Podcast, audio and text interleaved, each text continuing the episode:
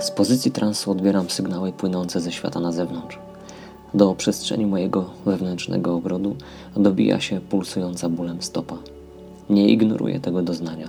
Co więcej, zapraszam je pełen wdzięczności, że zechciało się pojawić tylko po to, bym wreszcie dostrzegł to, co sobą chce mi pokazać.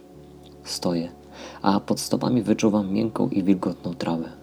Ból wzmaga się, a ja świadomie pogłębiam go i poddaję się ruchowi, który on wywołuje. Czuję, jak zaczynam zapadać się, wnikać w ziemię, na której stoję.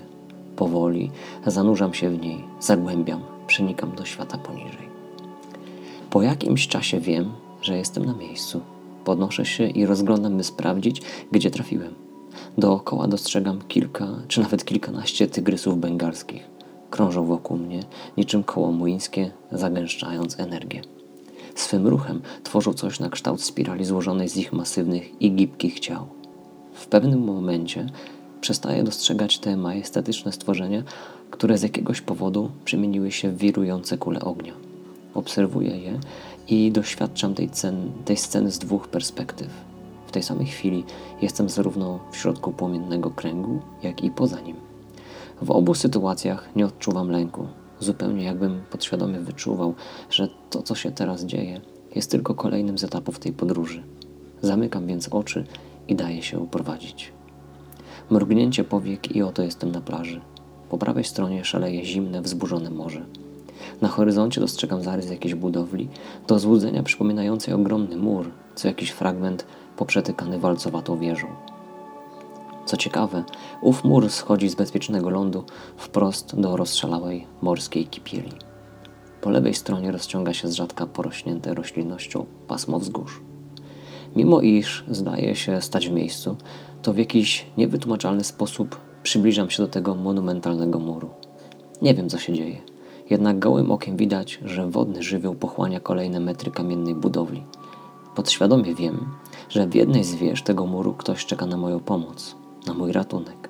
Intuicja mówi mi, że tego ratunku wołam ja sam, a będąc precyzyjnym, jakaś utracona cząstka mnie, uwięziona w tej przedziwnej budowli.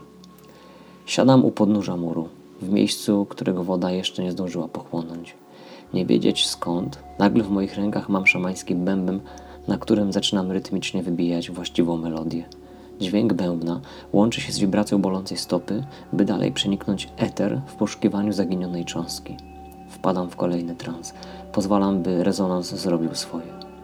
Po chwili w okienku jednej z wież dostrzegam postać. Starszy człowiek o siwych, niemal białych, długich włosach, upiętych na czubku głowy. Jego wygląd przywodzi na myśl niewzruszonego mędrca, który czekał tu od niemal niepamiętnych czasów. Jego postać jest bardzo wyrazista, spokojna, hipnotyzująco pociągająca.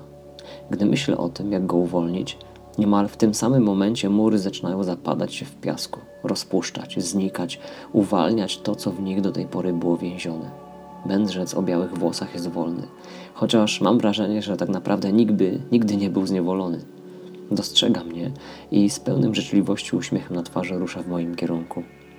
Stajemy naprzeciw siebie. On składa dłonie w mudrę okazującą szacunek i bez słów dziękuję za uwolnienie. Wyciągamy do siebie dłonie, które stykają się, dotykają, następnie przenikają i stają się jednym. Czujemy się nawzajem, a to poczucie z każdym uderzeniem naszych serc przechodzi w jeden rytmiczny puls życia. Następuje integracja, zjednoczenie, wymazanie błędów w systemie. Odzyskujemy siebie, naprawiamy kolejne ogniwo naszego DNA. Teraz jestem niemal pewien, ów mur wraz z wieżami był i jest metaforą mojego łańcucha DNA, budowanego od niepamiętnych czasów. Dziś przybyłem tu, by naprawić powstały na pewnym odcinku czasu błąd, w wyniku którego jakaś cząstka mnie została zamknięta. Wibracją miłości i zrozumienia można zmienić tak wiele.